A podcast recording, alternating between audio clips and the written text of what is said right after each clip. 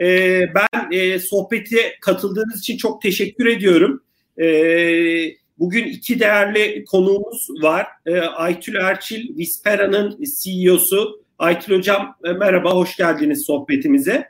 E, diğer ikinci konuğumuz ise Tuğrul Cora, UiPath Türkiye Genel Müdürü. Tuğrul abi e, merhaba, e, sohbetimize hoş geldin. Çok teşekkürler, çok teşekkürler. Aytül Hocam saygılar, selamlar. Aytül Hocam sizin sesiniz gelmiyor ama e, biraz daha bilmiyorum. Siz duyabiliyor musunuz Tuğrul abi Aytül Hoca'nın sesini? Hayır duyamıyorum. Evet. Belki e, kulaklıkla ilgili olabilir Aytül Hocam. Bilmiyorum. Şu anda e, kapalı durumda mikrofonu Aytül Hocam. Evet. Şu an Aytül Hocam sizin sesiniz mute'da. Yok yine YouTube şu an açıksa kapatabilirsiniz belki Aytül Hocam. Tabii ki. Ee, Turun abi biz dilersen seninle sohbetimize başlayalım. Aytül Hoca da e, başlayın e, yani katılınca sohbetimize e, kendisine de muhakkak sorularımızı iletiriz. E, UiPath robotik e, process automation alanında e, dünyanın önde gelen şirketlerinden bir tanesi. E, globalde de çok hızlı büyüdüğünüzü biliyorum. Yani çok hızlı büyüyorsunuz. Buna yönelik de kimi zaman LinkedIn'den de e, paylaşımlar yapıyorsunuz. Bu arada ben Aytül e, Hoca'yı da ekleyeyim. Geldi. Aytül Hocam sesiniz bana şu an gelmiyor ama bana gelmiyor. Belki ayarlarla ilgili olabilir Aytül Hocam. Bu arada cep telefonunuzdan da bağlanabilirsiniz ilettiğimiz linke. En kötü ihtimal öyle test edelim. Evet. E, Tuğrul abi e, globalde de çok hızlı büyüyorsunuz. Dilersen bize e, UiPath'in e, kuruluş hikayesinden ve şu an müşterilerinize ne gibi çözümler sunduğunuzdan bahsedersen ben çok sevinirim. Tabii memnuniyetle. Ozan çok teşekkürler. E, dinleyicilerimizi de e, e, sevgiyle saygıyla selamlıyorum. E, e, şimdi e, biraz önceki e, seanstaki konuşmaların da dinleyince esas da belki de UiPath hikayesinin Türk girişimcisi için, Türk teknoloji girişimcisi için ilham verecek bir hikaye olduğunu düşündüm. Belki bu vesileyle onu da kısaca bir anlatayım müsaade ederseniz. Şimdi UiPath esas da bize çok uzak bir ülkeden e, çıkmadı. Romanya'dan, e, e, Romanya'da kurulan bir şirket. E, Microsoft çalışanı, e, developer olarak çalışan e, iki ortağın e, kurduğu bir şirket. E, esas da kökeni 2005 yılına dayanıyor. E, fakat e, e, şirketin kuruluşu 2015 kadar geç bir e, zaman. Yani bundan yaklaşık 5 sene önce kurulmuş bir şirketten bahsediyoruz. E, bu robotik süreç otomasyonuna esas da nispeten geç bir giriş yapmış bir şirket e, ve e, e buna rağmen bu 5 senelik zaman zarfında e, müthiş bir ivme kazanıp e, dünyada robotik süreç otomasyonu ve yapay zeka e, teknolojilerinin e, e, lider e, koltuğuna oturmuş bir şirketten bahsediyoruz. Şimdi e, bu e, yine bizimle olan bir ilişkisini de söylemek isterim e, UiPath'in. E, aynı zamanda ilk yatırımını da 2015 yılında e, bir Türk girişim sermayesi e, şirketinden alıyor şirket. E, çok ilginç. Türkiye'de de o şekilde yolu kesişiyor. Aytül hocamı herhalde bağlan bir daha ses testi yapalım mı burada? O, Ozan e, senin de mikrofonun kapalı şu anda. Doğru. Aytül hocam bizi duyuyor musunuz şu an? Sizin Aytül sesiniz hocam. gelmiyor Aytül hocam. Bir de dondu bir de görüntü. Ben bir daha bir remove edeyim. Şöyle Aytül hocam tekrar bağlanır. Evet. Tamam. Devam edelim. E, şimdi böyle ikili olduğu için konuşma e, şu anda mecburiyetten. O zaman eğer e, sen de şey yaparsan beni böl e, daha interaktif yapmayı yapmak daha iyi. Dinleyiciler açısından daha ilginç olur. E, her zaman kesebilirsin beni soru yok, sorarak. Yok, Tuğrul abi şu an gayet iyi gidiyoruz. Tamam çok güzel. Evet. Şimdi e, burada dediğimiz gibi 2015 yılında ilk yatırım da Türkiye'den alıyor. Bu da çok ilginç. E, daha sonra tabii şimdi bu robotik süreç otomasyonu öyle bir e, sektör haline geliyor ki şu anda bilmiyorum takip ediyor mu e, katılımcı arkadaşlar. E, dünyanın en hızlı büyüyen e, B2B yani kurumlara yönelik e, yazılım e, işinden bahsediyoruz. Robotik süreç otomasyonu. E, bazı bazı araştırmalara göre yüzde 60, bazı araştırmalara göre yüzde 80 e, yıllık bir e, büyümeyle e, büyüyen bir sektörden bahsediyoruz. UiPath'te bu e, rüzgarı da arkasına alarak e, bugüne kadar e, kurumsal yazılım dünyasında en hızlı büyüyen e, şirket e, konumuna geldi. E, şirket e, çok kısa zaman içinde e, çok büyük e, e, private equity e, şirketlerinden yatırım alarak e, 7 milyar dolarlık bir e, e, değerlemeye ulaştı. E, şimdi işte önümüzdeki yıllarda da bu büyümenin e, bu şekilde devam edeceğini e, öngörüyoruz açıkçası. Ben e, UiPath'in kuruluş hikayesinde e, şunu görüyorum.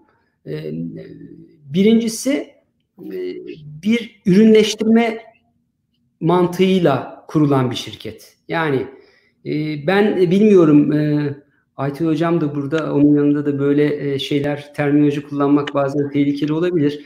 Yani ben böyle yine yanlış anlaşılmamak için dikkatli seçiyorum kelimeleri. Yani ne iş olsa yaparım yazılım adına bakışıyla e, gidildiği zaman bana yazılım müteahhitliği diyorum ben. Yeri gelecek yazılım müteahhitliği yapmak da gerekecek ama e, eğer dünya çapında bir şirket olup e, bu momentumu yakalamak istiyorsanız mutlaka e, çok dar bir alan seçip odaklanıp orada ürünleştirme yapmak çok çok değerli bir bakış. Bunu en başından yapmışlar. Birinci söyleyeceğim bu. İkinci söyleyeceğim bizim yine Türkiye'de sıkça karşımıza çıkan bir durum. Sadece Romanya pazarını düşünmemişler. Hatta Romanya pazarını hiç düşünmemişler. Yani ilk müşterileri doğrudan e, global e, e, başka ülkelerden gelen müşteriler olmuş. Yani tamamen e, vizyon e, dünyaya e, e, geliştirdikleri ürünü satmak üzerine e, yapmışlar. E, üçüncü söyleyeceğim de e, daha önce yapılanı yapmaya çalışmamışlar. Daha önce yapılanları kullanarak o teknolojileri kullan, bilim de bu şekilde gelişti hepimiz biliyoruz. Yapılanın üzerine e, yeni ve farklı bir şey koymak suretiyle e, e, farklılaşıp e, bu noktaya gelmişler. Yani burada e, bizim coğrafyamıza çok yakın işte Osmanlı geçmişini beraber paylaştığımız bir coğrafya. Kültür olarak bize çok benziyor ve e, Romanya'dan çıkan e, ilk unicorn bu şirket aynı zamanda. Yani 1 milyar dolar değeri geçen ilk ilk şirket olmuş. E, bu açıdan baktığım zaman bizler için de çok e, önemli dersler içeriyor deyip ben isterseniz burada nokta koyayım. E, Aytül Hoca'yı da yine bir ses testi yapalım. Çok teşekkürler e, Tuğrul abi. UiPath ile ilgili detayları e, konuşuyor olacağım. Aytül Hocam bizi duyuyor musunuz? E, ben sizi duyuyorum. Siz beni duyuyor musunuz? Süper, süper. Sesiniz geliyor. telefondan bağlandım bu sefer. Tamam, çok teşekkürler. Bu arada dinleyicilerimiz e, hani şaşırmasın biz önceden test yapmıştık ama e, demek ki ufak bir aksilik oldu aradan geçen zamanda. Daha önceden test yapıyoruz sevgili dinleyiciler. Aytül Hocam e, aslında biz hep Aytül Hocam diyoruz. Biraz hani e, Vispera'yı bugün ağırlıklı konuşacağız ama sizin Sabancı Üniversitesi'nde de bir akademisyensiniz, profesörsünüz aynı zamanda. Belki oraya da değinirsiniz. E, ben e, Vispera'dan e, bize bahsetmenizi istiyorum ve nasıl e, bir vizyonla şirketi kurdunuz? E, biraz şirketin kuruluş hikayesini ve müşterilerinize sunduğunuz temel hizmetleri paylaşırsanız ben çok sevinirim. Tabii. Ee, aslında Vispera'nın kuruluşu biraz geçmişe dayanıyor. Sizin de dediğiniz gibi ben akademisyenim. 13 sene Boğaziçi Üniversitesi'nde, 13 sene de Sabancı Üniversitesi'nde öğretim üyeliği yaptım. Ee, Boğaziçi'ndeyken e, üniversitede birçok uygulamalı çalışmalar yapıyorduk ama bunlar bir türlü hayata geçmiyordu. E, o dönemde de üniversitede geliştirilen teknolojinin e, ürüne dönüştürülmesini e, gerçekleştirecek ara teknoloji şirketleri gerektiğini gördüm. Çünkü üniversitenin görevi ürün yapmak değil. Üniversite argesini yapar, ilk prototipini yapar. Ama bunu ürün haline getirmek de ciddi bir mühendislik işi. E, bunun üzerine iki mezun öğrencimizle beraber bir şirket kurduk Vispera adında. E, Vistek adında o zaman. Fakat o zaman e, aslında Tuğrul Bey'in dediğine çok katılıyorum. E, bir konuya odaklanıp bir ürün yapmak lazım. Ama bunun için de e, ciddi bir finans gerekiyor. E, çünkü bir ürün yapmak, gerçekten dünya çapında bir ürün yapmak e, birkaç senelik ARGE çalışması gerekiyor. Bunun finanse edilmesi lazım.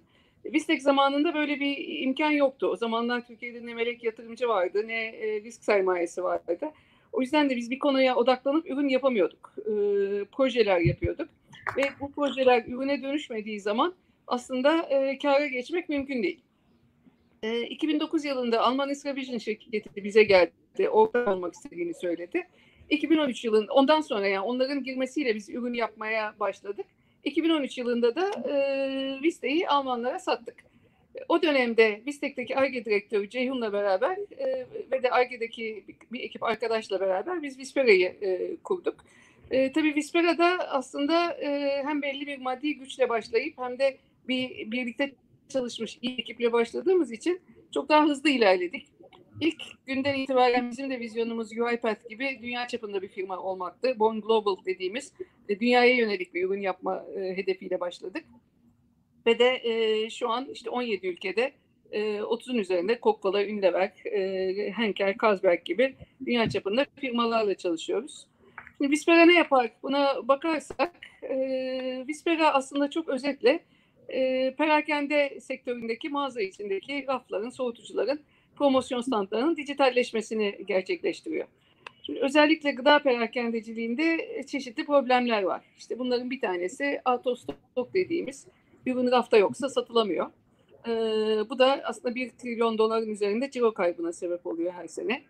Bu hem e, üreticiler için sorun yani Coca-Cola gibi, Unilever gibi. Çünkü müşterilerin dörtte biri aradıkları ürün yoksa başka bir ürün satın alıyorlar. E, hem de perakendeciler için sorun. Çünkü e, müşterilerin üçte biri de başka bir mağazaya gidiyor. O yüzden bu ciddi bir problem. Bunun dışında başka problemleri var. Planogram dedikleri bir rafta diziliş kuralları var. Hangi ürün kaçıncı rafta olacak, yanında kim olacak, kim olmayacak. Bu da merkezde belirleniyor ama e, sahada gerçekten her mağazada uygulanıyor mu, uygulanmıyor mu? Çünkü doğru uygulanırsa bu da e, ciddi bir karda fark yaratabiliyor %8'de 25 arası.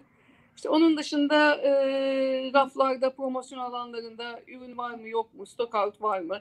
Kategori mağaza rakip bazında ürünlerin sayısı, e, doğru etiket doğru ürünün önünde mi? İşte mağaza personeli performans değerlendirmesi gibi gibi e, analizler yapıyoruz biz e, resimlerden. E, yani rafların resmini çekip o resimleri analiz edip oradan e, çeşitli raporlar üretiyoruz özetle. Çok çok, çok teşekkürler Aytül Hocam. Detaylarına da e, az sonra gireriz zaten. E, ben aslında burada ikinize yöneltmek istiyorum bu sorumu. Hatta Tuğrul abi belki sen biraz soruyu cevaplarken de e, UiPath'in hani robotik process automation tarafına e, bahsettin ama biraz daha detayına girmen, sunduğunuz hizmetlere yönelik bence çok faydalı olacaktır. Bir, hizmetlerinizde yapay zekadan ve farklı teknolojilerden e, nasıl faydalanıyorsunuz? E, ne gibi detaylar paylaşmak istersiniz? Ben e, Tuğrul abi dilersen seninle e, başlayalım bu sorumuza. Tabii memnuniyetle. E, hiç bahsetmedik o kısımdan. Ben e, biraz önceki e, e, bölümdeki konuşmalarla iyi bir bağlantı olur diye hikayenin e, e, daha çok şirketin hikaye tarafına odaklandım ilk kısımda. Şimdi müsaade ederseniz e, daha çok e, robotik süreç otomasyonu ne olduğundan bahsedelim. Şimdi robotik süreç otomasyonu, yazılım robotları, şimdi robot deyince hemen akla eli kolu olan fiziksel makineler geliyor. Niye robot deniyor bu makinalara? Çünkü fiziksel insanın fiziksel olarak yaptığı işleri taklit eden e, e, makinelerden bahsediyoruz, robot diyoruz. E, robotik süreç otomasyonu robotu veya yazılım robotu diyoruz. Yazılım robotları ise e, bilgisayar başında çalışan e, insanın iş gücünün e, taklit ederek e, bilgisayar başında yapılan işleri yapan e, robotlar. Yani burada yine insanı taklit etme, e, insan gibi davrandığı için onun için robot deniyor. Esasında sonuç itibariyle bir yazılım teknolojisi bu. E, IT hocamların Vispera'sında e, da var şirkette. E, Computer Vision. Buradaki temel e, temel yetkinlik diyelim değil mi? E, temel yetkinlik e, computer vision yani bilgisayar ekranını okuyup anlayan bir yazılımdan bahsediyoruz ve aynı insan gibi okuduğunu anlıyor, e, ekranda gördüğünü anlıyor. Computer vision veya bilgisayarlı görme diyebiliriz herhalde. Bilgisayarlı görme teknolojisi kullanarak bir başka ekrana e, oradan aldığı bilgiyi giriyor. İşte e, burada bazı işlemler yapıyor. Dolayısıyla biz insan, insanlar bilgisayarda nasıl çalışıyorsak e, bu robotlar da o şekilde çalışıyor. Arka planda e, efendim hangi teknoloji kullanılmış, hangi yazılım teknolojisi kullanılmış, database'inde ne var e, hiç ilgilenmiyor. Sadece bilgisayar ekranındaki e, görüntüyle ilgileniyor. E, dolayısıyla bundan dolayı da robot deniyor bu bu teknolojiye. Şimdi bu teknoloji söylediğim gibi çok hızlı e, büyüyen bir teknoloji. E, bunun sebebi de şu. E, nasıl endüstriyel otomasyon e, robotlar e, marifetiyle e, çok hızlı bir şekilde otomasyona geçti. Artık fabrikalarda çok yoğun olarak insanlarla robotlar bir arada çalışıyor ise e, artık ofislerde de e, e, robot yazılımlarla insanların çok daha iç içe çalıştığı bir döneme doğru gidiyoruz. Burada getir ofis ortamındaki yapılan bu işlerin sonucunda da ofisteki verimliliği arttırıyoruz. Yani e, daha az insanla e, daha çok iş yapma veya aynı kapasiteyle e, aynı insan gücüyle çok daha fazla iş verimi çıkartma, hataların azalması. Biliyorsunuz ekranları okuyorsunuz. O okuduğunuz ekranları başka bir yere yazarken e, açık bir, süreç bu. Burada robotlar tabii hata yapmıyorlar. Bir image recognition kullanmadığınız sürece yani ekrandaki e, ekrandaki e, bilgiyi doğrudan alarak kullandığınız için hataya da açık bir yapı değil. E, üçüncüsü e, süreçlerde hızlanma. Yani e, çok daha kısa sürede yapılan e, ve tamamlanan süreçlerden bahsediyoruz. Ve bütün bunun sonucunda da müşteriye değen süreçler açısından bir müşteri memnuniyeti yaratıyorsunuz. E, çalışanlara değen süreçler açısından da e, çalışan memnuniyetini arttırıyorsunuz. E, ve buradaki temel mesaj da şu, insanları e, katma değeri düşük, rutin, kural bazlı ve tekrar eden işlerden çıkartıp daha katma değerli işlere doğru yönlendirmek. Bazı durumlarda e, mesela e, biliyorsunuz fiziksel robotlarda tehlikeli işlerden insanları çıkartıp e, o risklerden de arındırarak yapma gibi e, temel bir felsefesi var. Ben bu e, felsefeye de gönülden inanıyorum. Bazıları diyorlar ki robotlar insanların e, yerine geçecek, e, insanların yaptığı işleri yapacak. E, doğru, insanların yaptığı e, biraz önce tanımladığım katma değeri düşük işleri teknolojiyle biz çözeceğiz. Sadece robotlarla değil her türlü dijital transformasyon, otomasyon teknolojiyle çözeceğiz. Fakat insanları daha katma değerli işler yaratacağız. Yani Türkiye'nin ben e, çıkışını, e, kurtuluşunu da burada görüyorum. E, hep bir elden teknolojiyi daha etkin kullanamazsak bu sefer dünya ile rekabet etme kabiliyetimizi de gitgide daha da fazla kaybedeceğimizden korkuyorum.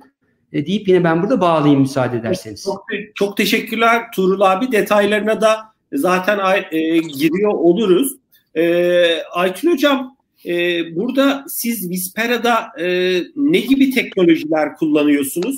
Ve e, yapay zekadan faydalanıyor musunuz? Faydalanıyorsanız e, demin biraz bahsettiniz ama hangi açılardan?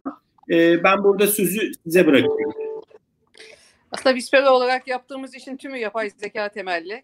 E, yapay zekanın birçok alt dalı var. E, işte ses e, tanıma da yapay zekanın bir parçası, doğal dil işleme de. Ama biz e, görüntü işleme ve makine öğrenmesi e, alt dallarını kullanıyoruz.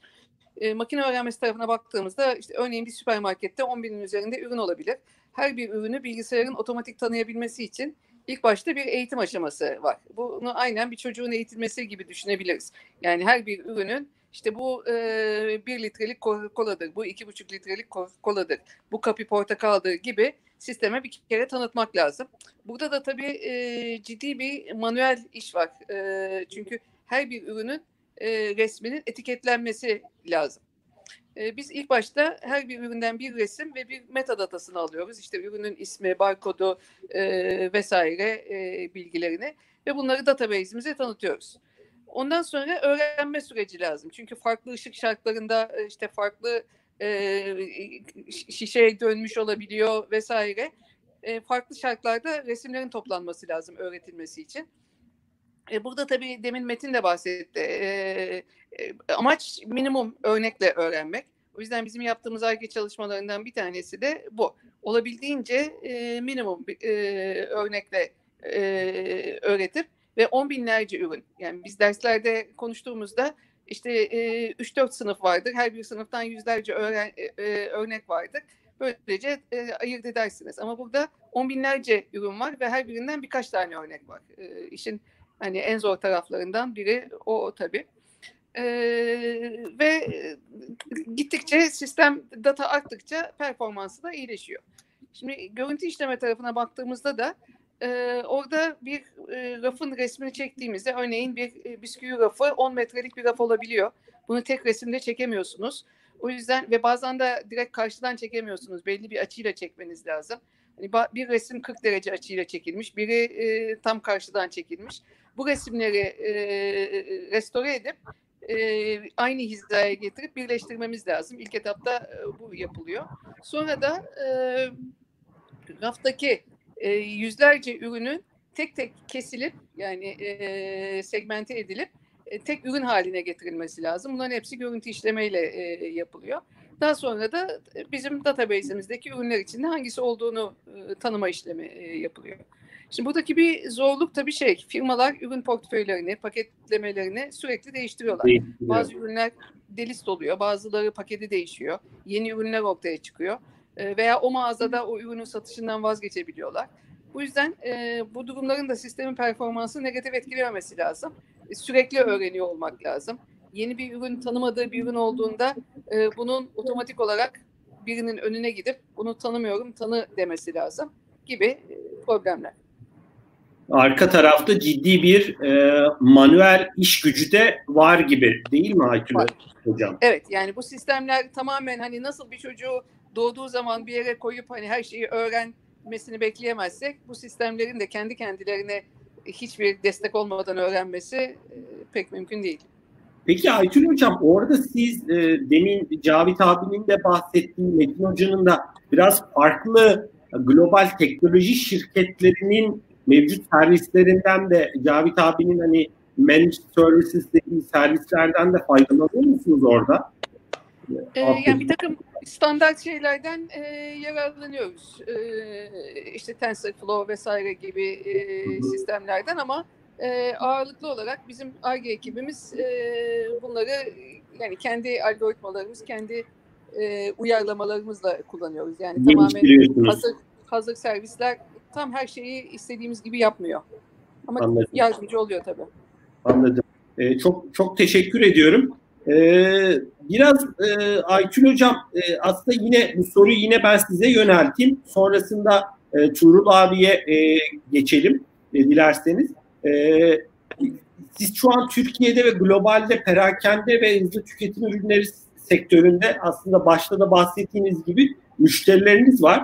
Globalde büyümek açısından ne gibi çalışmalar yürütüyorsunuz ki geçen e, günlerde, geçen aylarda diyeyim daha doğrusu Koç e, Holding ve Inventram'dan da bir e, yatırım aldınız. Hayırlı olsun o da. E, şimdiye kadar ne kadarlık toplamda yatırım aldınız? Biraz globaldeki challenge'ları nasıl görüyorsunuz? Rekabeti nasıl görüyorsunuz? Sizi kendinizi orada farklılaştırmayı nasıl planlıyorsunuz? E, biraz orada ben e, sözü size bırakıyorum e, ve yorumlarınızı rica ediyorum. E, demin de bahsettiğim gibi biz ilk günden e, itibaren global bir şirket olma yolunda e, çıktık. Şu an işte Amerika, İsrail, Almanya, İngiltere, Mısır, e, Birleşik Arap Emirlikleri, Suudi Arabistan, Irak, Kazakistan, Hindistan gibi birçok ülkede e, projeler yapıyoruz.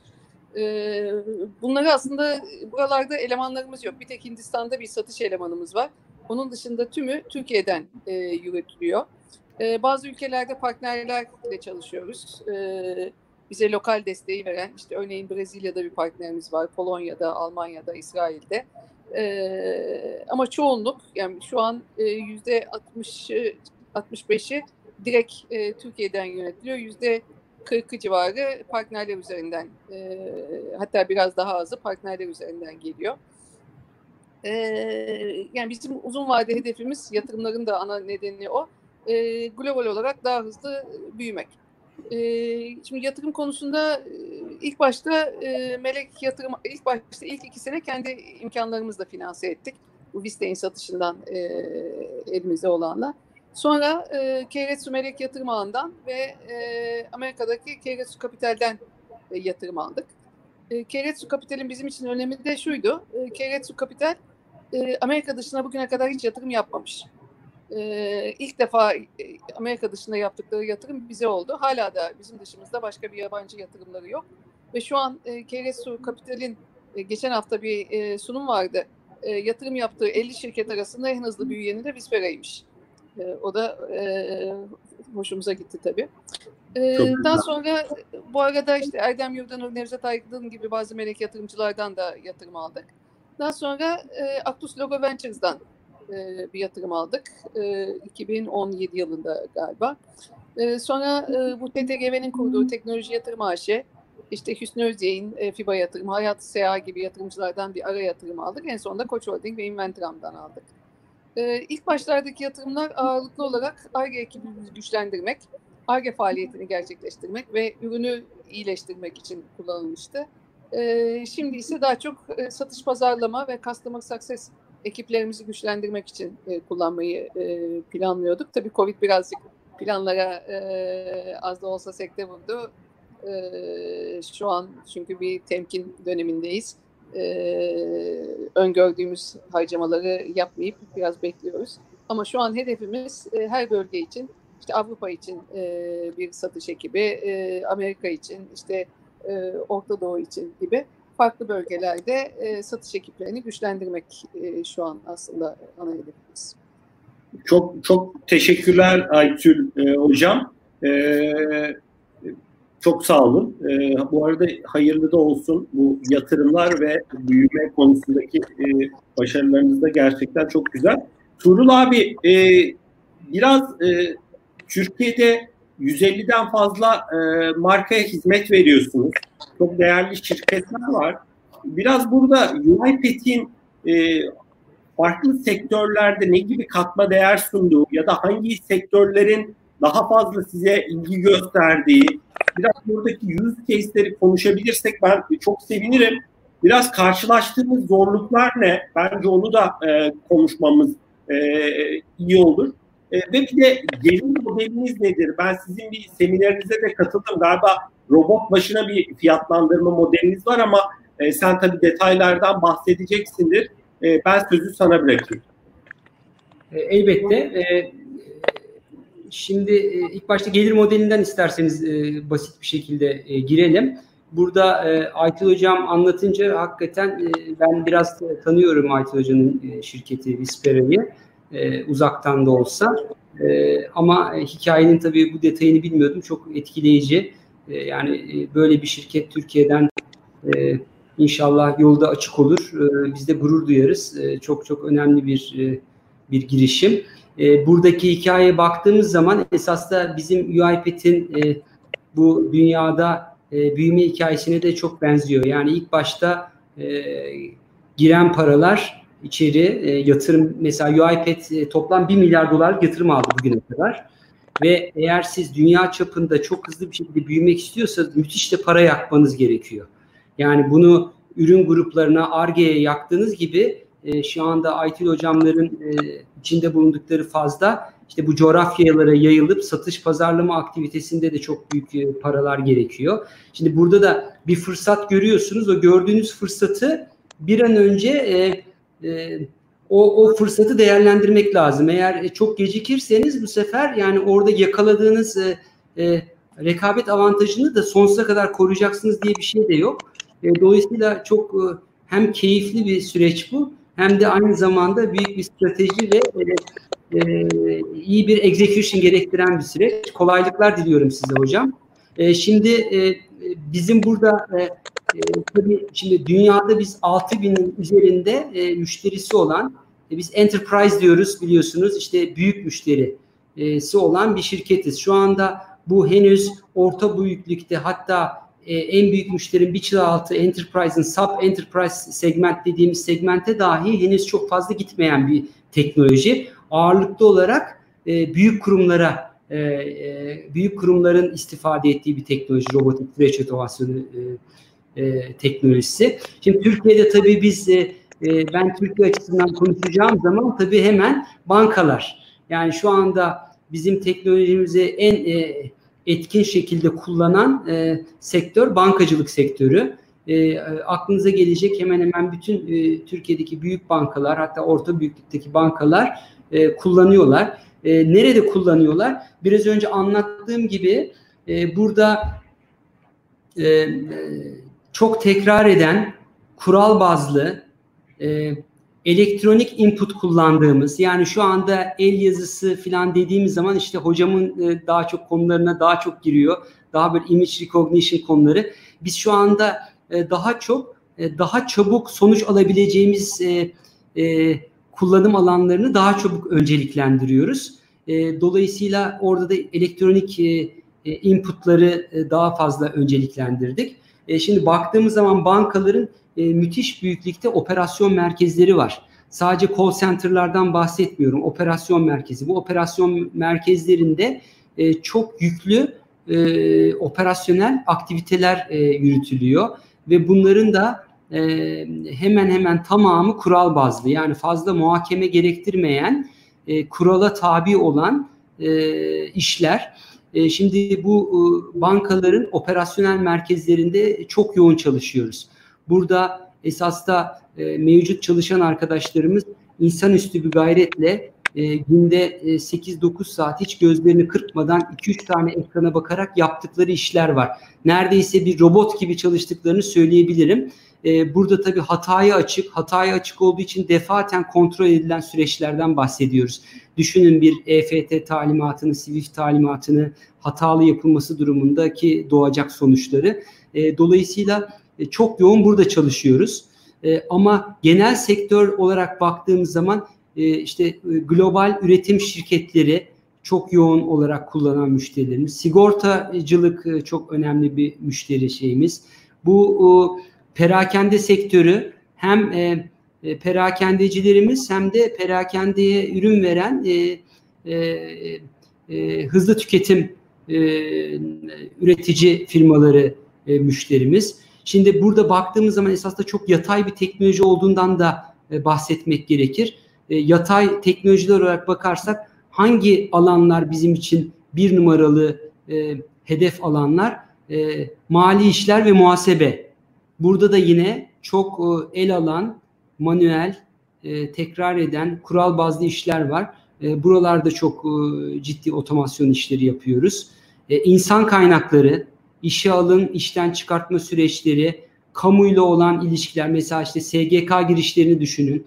E, hakikaten hep çok rutin işler ve çok zaman oluyor. Mesela büyük bir e, büyük bir e, e, e, yemek perakendesi e, yapan, gıda perakendesi yapan e, bir e, müşterimizden bahsedebilirim.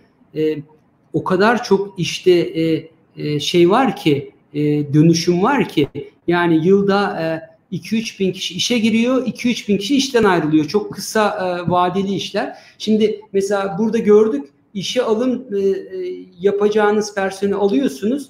4-5 günden önce e, işin başına yerleştiremiyorsunuz. İşte gerekli olan o işe alım süreçlerini tamamlayamadığınız için 5 günü boşa geçiriyorsunuz. Düşünebiliyor musunuz? Bu robotik süreç otomasyonu kullanarak bunu çok hızlı otomasyona geçiriyorsunuz. 5 günde yaptığınız işi e, birkaç saate indiriyorsunuz. Yani e, kamu da çok önemli müşterilerimiz olmaya başladı. Hem e, kamudaki e, olası hataları ortadan kaldırıyoruz. E, bazı durumlarda çok hatalı işlemler yapıldığını gör, gördük. Bir de müthiş bir hızlanma e, getiriyoruz. E, yani e, mesela bir SGK örneği verebilirim. SGK'da e, e, istihdam teşvik süreci var e, burada istihdam teşvik süreci eğer e, gerektiği kadar hızlı bir şekilde hayata geçirilmezse bu sefer verdiğiniz teşvik e, teşvikin faydası azalmaya başlıyor. Dolayısıyla onun teşvik etme özelliği düşmeye başlıyor. Burada e, çok hızlı bir şekilde e, e, bu teşvik dosyalarını işleyip hatasız bir şekilde işleme koymak mesela çok önemli bir süreç. E, dolayısıyla e, uçtan uca baktığımız zaman insan kaynaklarında, satın alma, tedarik zincir yönetiminde, efendim müşteri ilişkilerinde, e, e, mali işler ve muhasebe alanlarında birçok e, alanda ki operasyonel süreçleri otomasyona geçirerek şirketlere verimlilik, hız ve esneklik kazandırıyoruz. Bunun sonucunda da e, hem müşteri memnuniyeti hem de çalışan memnuniyeti sağladığımızı görüyoruz. Şimdi gördüğümüz en büyük direnç e, genelde şu oluyor. Esas da 150 müşteriye bir buçuk sene içinde girdiğiniz zaman çok da fazla bir direnç görmemişsiniz diyebilirsiniz. E, bir taraftan da belki öyle söylemek lazım. Hakikaten hani peşine düştüğümüz bütün işlerden e, e, iş çıkardık ve alnımızın akıyla çıktık diyebilirim. Ama tabii e, dönem dönem bazı bölümlerden dirençler görüyoruz. Bunun sebebi de şu, e, insanlar tanımadıkları, bilmedikleri e, teknolojilere e, karşı bir direnç gösteriyorlar. Bilmediğiniz şeyden korkarsınız. E, e, ondan kaynaklanıyor bu. Fakat yaygınlaştıkça e, bu teknoloji e, bu direncin de çok azaldığını hatta müthiş bir sahiplenme olduğunu görüyoruz. E, bizim görüşümüz şu, insanları robotların ve teknolojinin yapacağı işlerden çıkartıp daha katma değerli işlere doğru yönlendirmek ve insanlarla makinaların, insanlarla teknolojinin, insanlarla e, robotların e, beraber çalışabildiği e, ortamları teşvik etmek e, olarak özetleyebilirim. Çok çok teşekkürler Tuğrul abi değerli paylaşımların için. Ee, ben kaçırmış olabilirim. İlk başta gelir modeliyle ilgili bir yorumda bulundun mu? En başta gelir modeline değinmiştin diye hatırlıyorum ama biraz daha orayı belki değinir gibi olduk. Ee, tam da e, söylenmesi gereken şeyleri söylemedik. Ee, hatırlatma için teşekkürler. Ee, şimdi gelir modeli burada e, e, bizim tip yeni nesil şirketlerin tamamında artık sektör subscription bazlı dediğimiz kiralama yöntemine gidiyor. burada eskiden biliyorsunuz bir lisans sahipliği sonuç itibariyle bir e, bir e, intellectual property'den bahsediyoruz. Bir e, bir e, e, sahipliğini müşteriye verdiğiniz, lisans sahipliğini müşteriye verdiğiniz bir dönem vardı. E, ve e, bir e, bunun üzerinden de bir bakım ve destek anlaşması yapıyordunuz. E, eski e, yazılım e, e, dünyası daha çok böyleydi. Şu anda bu bulut teknolojileriyle beraber yazılım sektörü çok hızlı olarak bu kiralama yöntemine geçti. Bizim e, şirketimizde kiralama yöntemiyle satış yapıyor. Yani şirketlere biz robot başına yıllık bir ücret e, faturalıyoruz. Lisans ücreti faturalıyoruz ve her sene e, yenileme ile e, bu kira bedelini ödeyerek kullanıma devam ediyorlar. Yani robotu kiraladığımız zaman robotun her türlü kullanım hakkını da üstünüze almış oluyorsunuz bir sene boyunca. Ve bunun da desteği, bakımı, e, lisans e, güncellemelerinde yine e, fiyatın içinde e, vermiş oluyoruz. Şirketimiz e, e, e, bir de işin tabii hizmet boyutu var. E, bu robotik süreç otomasyonunun e, süreçlerinin geliştirilerek e, canlıya alınması süreci var. Bunu da e, hemen hemen yüzde yüz iş ortaklarımızla yapıyoruz. Yani şirket hizmetten gelir elde etmiyor. Sadece lisans kiralayarak gelir elde ediyor. İş ortakları ekosistemi de belki bizim lisans gelirimizin iki katı, üç katına varan e, bir gelir elde ediyor. Şirket e, UiPath e, ekosisteme çok inanıyor. Yani ekosistemle beraber e, esas da e, işte sertifikalı efendim e, e, yazılım geliştiricilerimiz hem müşterilerimizde hem iş ortaklarımızda e, dünya çapında e, UiPath'in teknolojilerinde e, son kullanıcıyla e, buluşturuyorlar.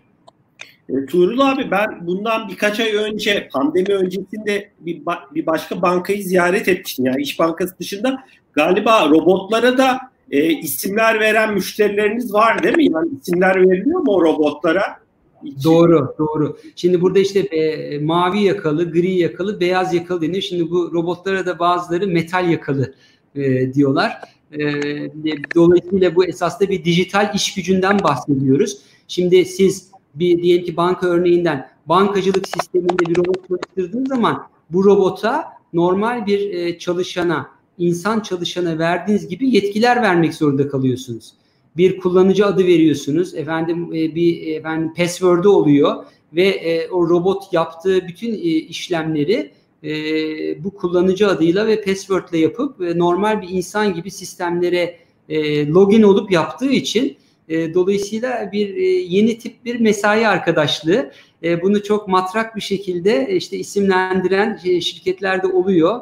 E, çok e, sıkça görüyoruz bunu ve bunu da içeride de o şekilde de duyuruyorlar. Yani işte işe yeni e, arkadaşımız işe başladı bugün itibariyle falanca falan gibi öyle matrak e, duyurularla da e, işe renk katıyorlar. Hakikaten yani tabii robot deyince hemen insanlar yani daha böyle ne diyelim daha böyle e, metal e, senin de bahsettiğin gibi aslında daha metal böyle daha e, belki sivri köşeli biraz böyle hani korkutucu bilmiyorum şey algılıyor ama ama isimler çok sempatik oluyor genelde. Yani orada genelde evet. çok şey yapıyor. Yani burada siz hem müşterilerinizde hem mesela işe, işe alım sürecinde düşünürseniz e, insan kaynaklarında bir personelin yapacağı rutin işi bir robota veriyorsunuz. Bir insan kaynakları robotu e, ismiyle sizinle yazışıyor.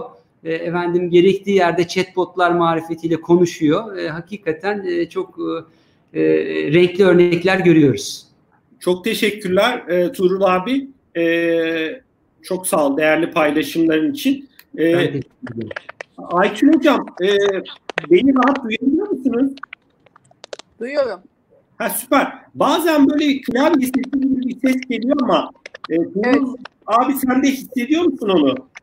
Şimdi sen söyleyince hissettim. Tamam. Okey. Ben klavye kullanmıyorum bunu söyleyeyim de. Tamam. Okey. Ee, Aytun Hocam e, ilk oturumda e, Metin ve evet şu an geliyor ama ses size geliyor mu Turun ses? Bana da geliyor. Resmen klavye sesi gibi geliyor. Aynen. Ben de şu an dokunmuyorum. Ee, Aytun Hocam rahat duyuyorsunuz beni. Duyuyorum. Tamam, süper. Ee, böyle, ben istersen sizi bir çok kısa yayından alayım. Yayına tekrar ekleyeyim. Bir ses geliyor. Belki ondan dolayı olabilir. Bir saniye. Evet. Şimdi tekrar ekledim Aykül Hocam. Yine geliyor ses. Evet yine. Galiba. Evet biraz daha azaldı gibi. Ben Aykut bu... hocamın acaba e, PC'sinde bir robot olabilir mi? Yazılım robot. Koyduysanız vardır. Aytun Hocam ilk oturumda hatırlarsınız Metin Hocam'la e, Cavit abiye sorumuz olmuştu. O da yapay zekanın e, geldiği yer ve gelişimine yönelik orta ve uzun vadeli e, yorumları. Ee, sizin bu konudaki öngörüleriniz nedir acaba ve yorumlarınız nedir?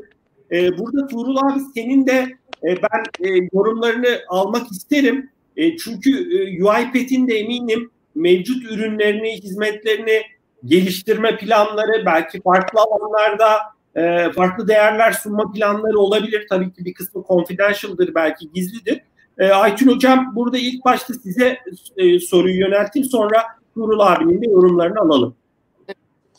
Ee, şimdi yapay zeka aslında uzun süredir hayatımızda ama son yıllarda bu çok hızlanmış durumda.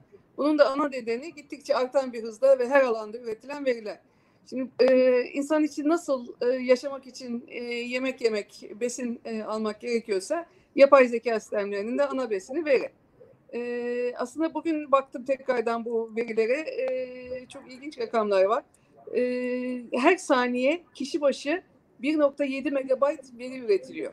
Bunu dünya nüfusuyla çarptığımızda her saniyede 1200 küsur terabayt veri üretiliyor. Şimdi bir kitap e, ortalama bir kitap 2.7 megabayt e, yer kapladığını düşünürsek saniyede 450-500 milyon kitaplık veri üretiliyor demek bu.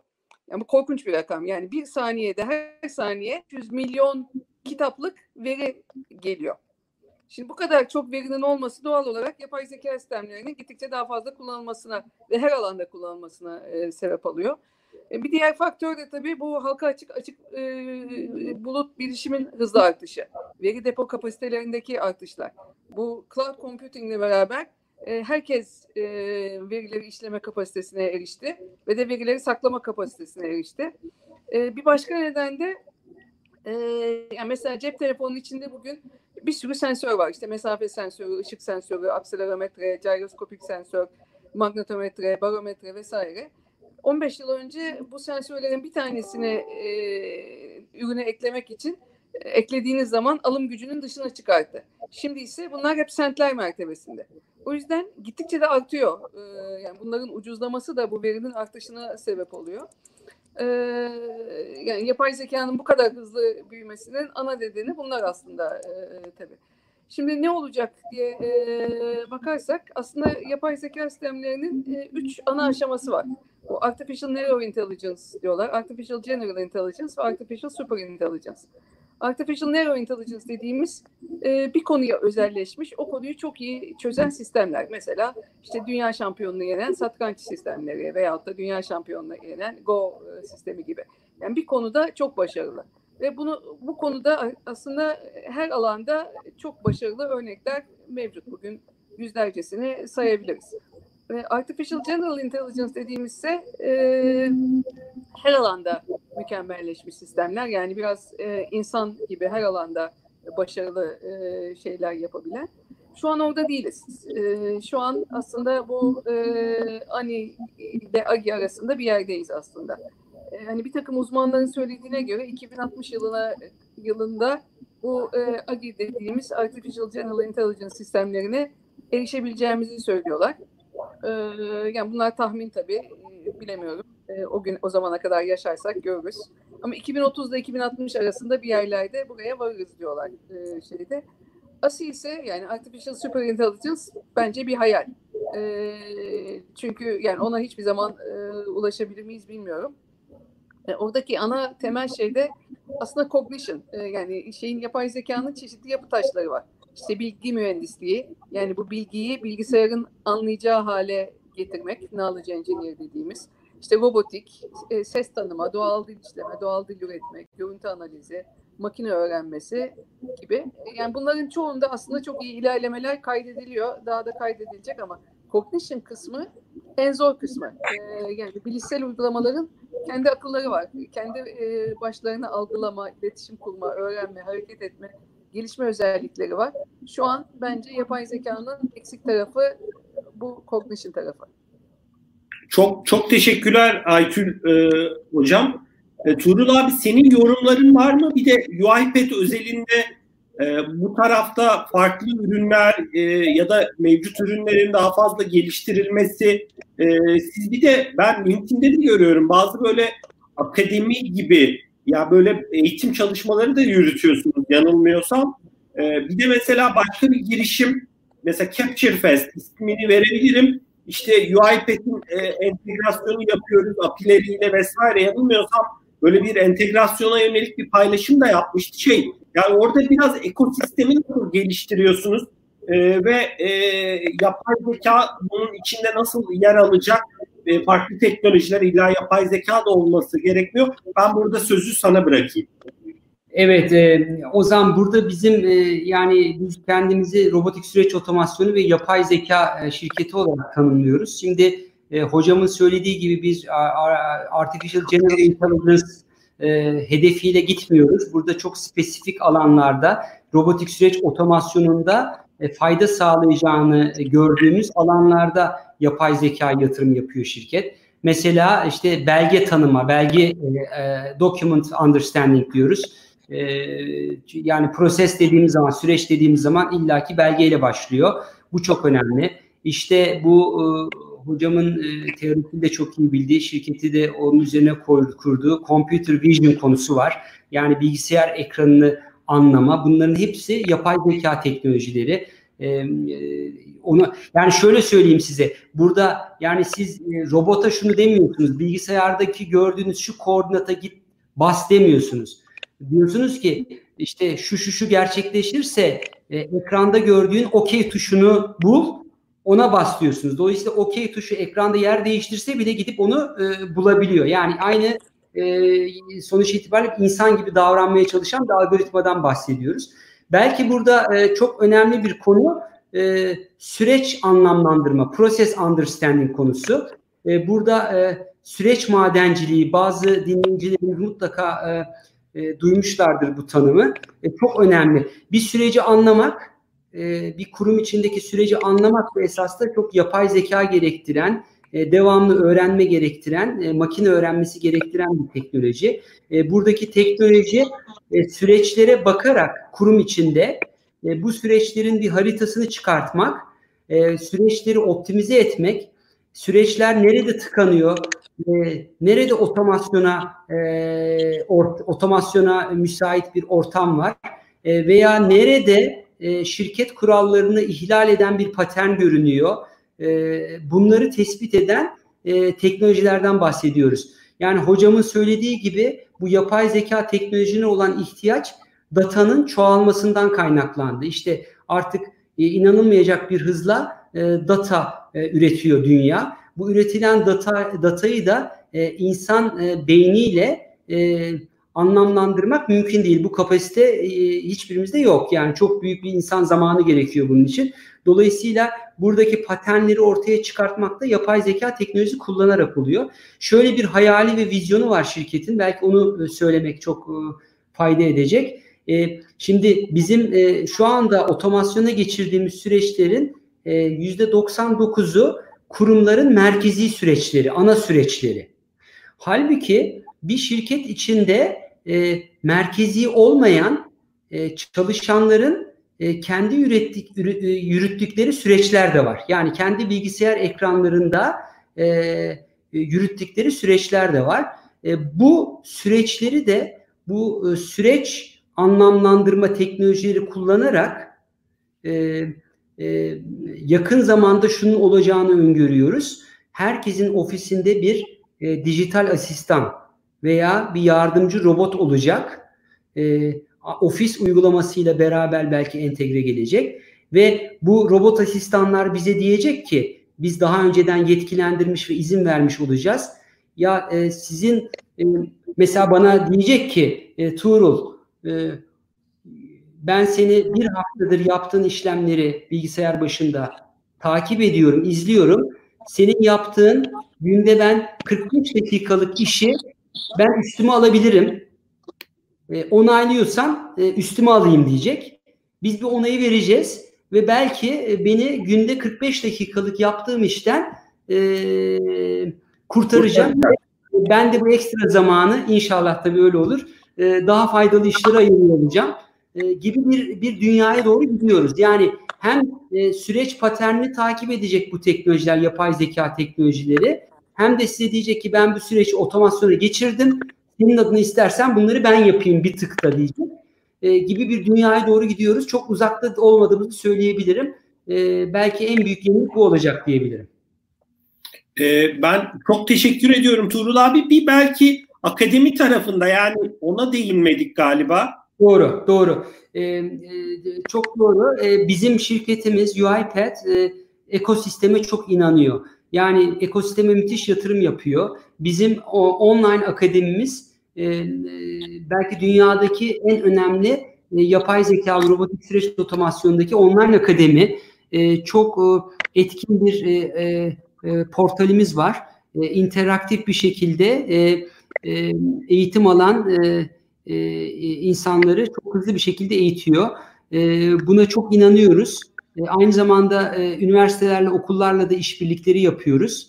Ben e, ilgi duyan herkesi akademiye davet ederim. Biz Türkiye'de de çok aktif bir şekilde e, ve yapay zeka kullanan kitleyi arttırmaya çalışıyoruz. Bazı STK'larla da işbirliği yapıyoruz. Bazı üniversite ve okullarla da işbirliği yapıyoruz. Ben Türkiye'nin bir adım ileriye gitmesi için iş gücümüzün biraz önce söylediğim gibi katma değeri düşük işlerden alıp e, bu tip teknolojilerde e, üreten e, hale getirilmesi için e, büyük bir çaba sarf etmemiz gerektiğine inanıyorum. Hükümetin de biliyorsunuz bu, bu doğrultuda bazı inisiyatifleri var. Bazı STK'larımız da çalışıyor. E, Avrupa'ya yakın olmamız, Avrupa kültürünü belki Hindistan'a göre çok daha iyi tanıyor olmamız e, bizim için bir avantaj. Bunu söyleyebilirim. Biz mesela bir robotik süreç otomasyonu konusunda, yapay zeka konusunda e, e, bir e, developer'ın e, e, e, ücretinin neredeyse beşte biri, altıda biri fiyatına, Avrupa ücretlerinin beşte biri, altıda biri fiyatına biz burada e, iş üretebiliyoruz ve Avrupa ile aynı kalitede üretiyoruz. Onu söyleyeyim. Bunu ben e, birçok e, global şirkette de buna tanık oluyorum.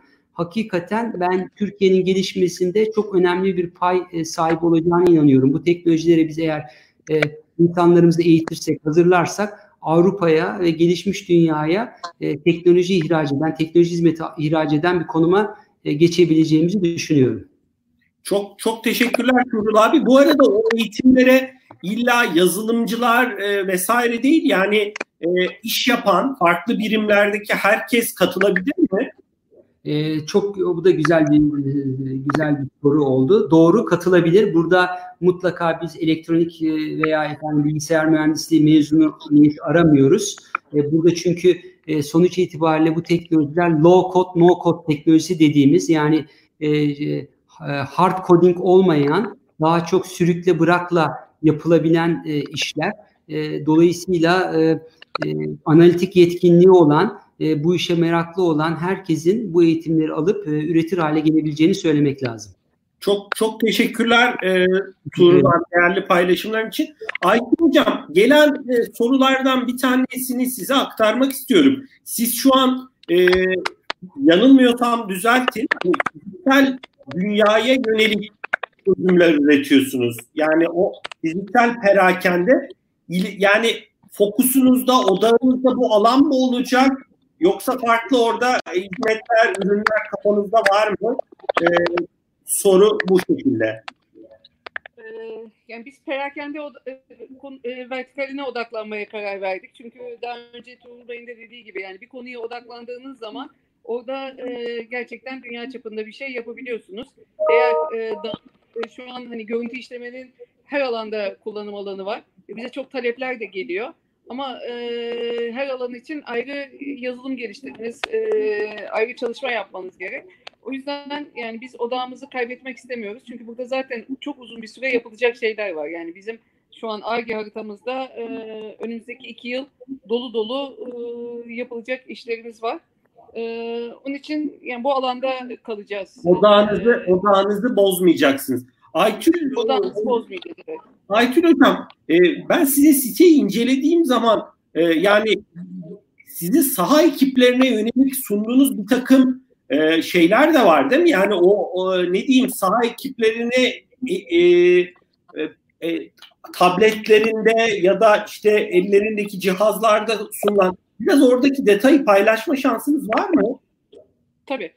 Ee, yani bizim e, sistemin birkaç parçası var. Bir tanesi e, e, mobil e, sahaya giden kişilerin kullanacağı bir yazılım var. Yani hem resim çekme hem onun dışında e, başka bir takım notlar almak istiyorlarsa veya başka bir takım anket cevaplamak istiyorlarsa onları içeren yani saha ekiplerinin kullandığı bir yazılım var.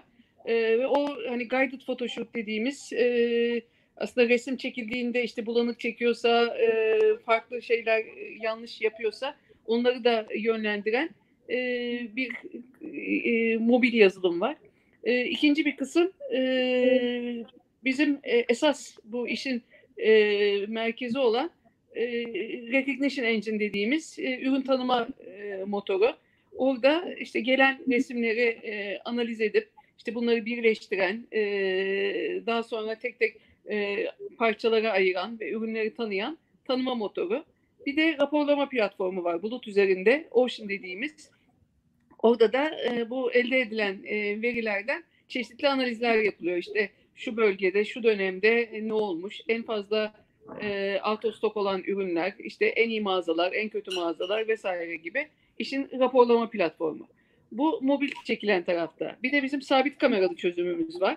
Yani raflara kamera konuyor ve devamlı gerçek zamanlı olarak raflar takip edilebiliyor. Yani günün e, hani mağaza açık olduğu sürece devamlı olarak e, takip yapılabiliyor. Tabii orada çok daha fazla veri olduğu için çok daha kapsamlı analizler yapabiliyorsunuz ve hani ileriye yönelik tavsiyelerde bulunabiliyorsunuz. Ee, Orada Aytun Hocam e, siz e, yani kamera koyduğunuz durumda perakendeciyle çalışıyorsunuz değil mi? Yoksa evet. E, yani hızlı tüketim ürünleri sektöründeki oyuncularla değil değil mi yani? Evet orada perakendecilerle çalışıyoruz. Şu anda da aslında e, Türkiye'de bir mağazayı e, 60 e, küsur kamerayla e, donatma aşamasındayız. E, devamlı bütün ürünler takip edilecek. Tabii sabit kamera koyduğunuzda başka şeyler de yapabiliyorsunuz. Mesela müşteri profil analizi yapabiliyorsunuz. Hangi saatlerde e, kadın mı erkek mi e, rafa baktı, ne kadar süre kaldı, aldığı ürünü sepete mi koydu, geri mi koydu gibi farklı analizler de yapma imkanı oluyor tabii sabit kameralı çözümde. Bunlar da çok ciddi içgörüler e, çalıştığınız markalara kazandıracak. Evet. Tabii aslında e, ilk oturumda Metin Hoca e, yanılmıyorsam e, bahsetmişti. Yani bir an emin olamadım. Cavit abim Metin Hocamı e, bu Covid süreciyle birlikte biraz hani farklı fırsatların çıkacağı, farklı işlerin çıkacağı e, herhalde şu an perakendecilerin de ana odağında siz daha iyi biliyorsunuzdur. E, mağazalarındaki yoğunluk, e, bunu belli bir e, sayıda tutmak gibi konular da var. Bilmiyorum oralarda da size talepler gelecek mi?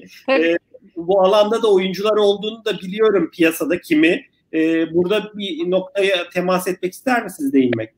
Tabii yani şu an e, aslında e, perakendelerin e, dijitalleşmesinin önemi daha ortaya çıktı e, bu süreçte. E, yani devamlı gerçek zamanlı e, mağazaların içinde ne oluyor bitiyor takibinin önemi görüldü. E, ve de şimdi son zamanlarda bu click and collect veya bu istiyorlar. Buy online, pick up in store. Yani e, elektronik e, olarak alıp mağazadan alma gibi uygulamalar e, zaten başlamıştı ama hızlandı. E, ve bizim de şu an mesela e, çalıştığımız e, firmadaki e, amaç e, bu tür uygulamalar için yani mağazadan e, servis yapmak istiyor. Aynı mağazayı hem elektronik olarak sipariş yapılıyor. E, depo yok yani mağaza aynı zamanda depo.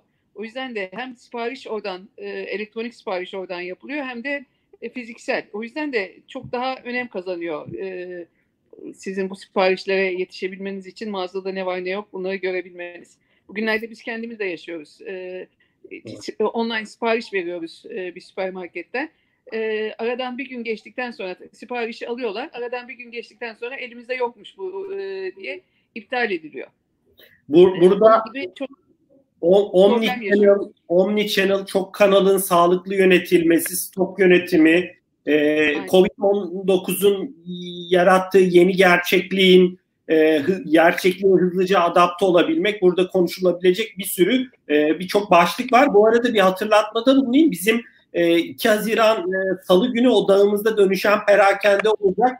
E, burada da eminim bu sohbette de üç değerli yönetici arayacağız bu konuların bir kısmına da değiniriz diye tahmin ediyorum. E, ben çok teşekkür ediyorum. Tu, e, aslında şöyle kapatalım. Yani hem e, Tuğrul abi sana hem Aytül hocam e, size eklemek istedikleriniz var mı? İlk oturumda paylaşılanlarla ilgili, ikinci oturumda sizleri ağırladığımız ve e, önemli paylaşımlarda bulunduğunuz bu sohbetle ilgili e, son sözleriniz varsa ben e, memnuniyetle dinleyebiliriz, alabiliriz. Ben size teşekkür etmek istiyorum böyle bir oturum yaptığınız için. Bugünlerde çünkü e, çok fazla e, webinarlar oluyor. Ama genelde onlar hepsi işte Covid sonrası ekonomi ne olacak? E, Covid şöyle Covid böyle artık içimiz dışımız Covid oldu. Onun için böyle daha teknoloji odaklı bir seriyi başlattığınız için ben teşekkür etmek istiyorum. Çok sağ olun. Ee, ben de ben de Katılıyorum. Ben de bir Covid ile ilgili de birkaç e, elimin altında şey bulunduruyordum cevaplayayım diye. Covid ile e, bizim teknolojiyi birleştirecek birkaç şey. Hakikaten pek Covid falan e, söylemedik, konuşmadık. Bambaşka Ama şeyler. Nurul abi burada ekleyebilirsin. Yani e, e, seve seve e, yani orada değinmek istediğin bir nokta varsa önemsediğin. Yok yani bu herkesin devamlı söylediği şeyi söylemekten başka bir şey yok. Yani burada e, bu Covid ile beraber bence e, dijital teknolojilerin, otomasyonun önemi bir kat daha e, anlaşıldı. E, ben e, orta uzun vadede e, teknoloji için çok iyi bir resim görüyorum. E, inşallah biz e, e, Türk şirketleri de e, bu bu süreçten e, en iyi şekilde çıkacaklardır. Ben de çok keyif aldım. Aytül Hocam'la da bu vesileyle tanışmış olduk. Ee, sen de buna vesile oldun buradan. Çok teşekkür ediyorum. Ben, ee, ben, ben de değerli paylaşımlarınız için çok teşekkür ederim. Aykül Hoca'nın e, belirttiği bir noktayı yorumda bulunuyor. Biz de ya Digital Talks olarak 7 yıldır bu etkinlikleri düzenliyoruz ve e, yani uzun süredir dijitalin farklı alanlarını konuşuyorduk. O açıdan e, hani oldukça tecrübeliyiz diyebilirim e, hani Covid dolayısıyla da şeyi gözlemliyoruz. Birçok Instagram yayını, birçok işte webinar, Zoom üstünden, farklı platformlar üstünden bizim odağımızda kesinlikle, yani bu dönem içinde konuşuyorum çünkü 3 e, akşam, 3 haftamız daha var. E, tamamen odağımızda Covid yok. Olmasını da istemiyoruz çünkü tekrara da başka etkinliklerle düşmek de istemiyoruz. Sonuçta Covid e, o ya da bu şekilde geçecek ki etkileri olacak ama e, asıl bence önemli olan e, teknolojiler, farklı girişimler, farklı çözümler ve farklı sektörlerde yaşananlar. Ben bugün e, sizlere değerli paylaşımlarınız için e, tekrar teşekkür ediyorum. İlk oturumda ağırladığımız e, Metin Sezgin e, ve Cavit Yantaç'a da Microsoft'tan ve Metin Hoca da Koç Üniversitesi'nden ben ikisine de tekrar teşekkür ediyorum. Sizlere de değerli paylaşımlarınız için teşekkür ederim. Dilerseniz e, bu akşamı birlikte kapatalım. Çok teşekkürler. Çok sağ olun. Çok sağ olun. İyi akşamlar. Görüşmek üzere. Görüşmek üzere.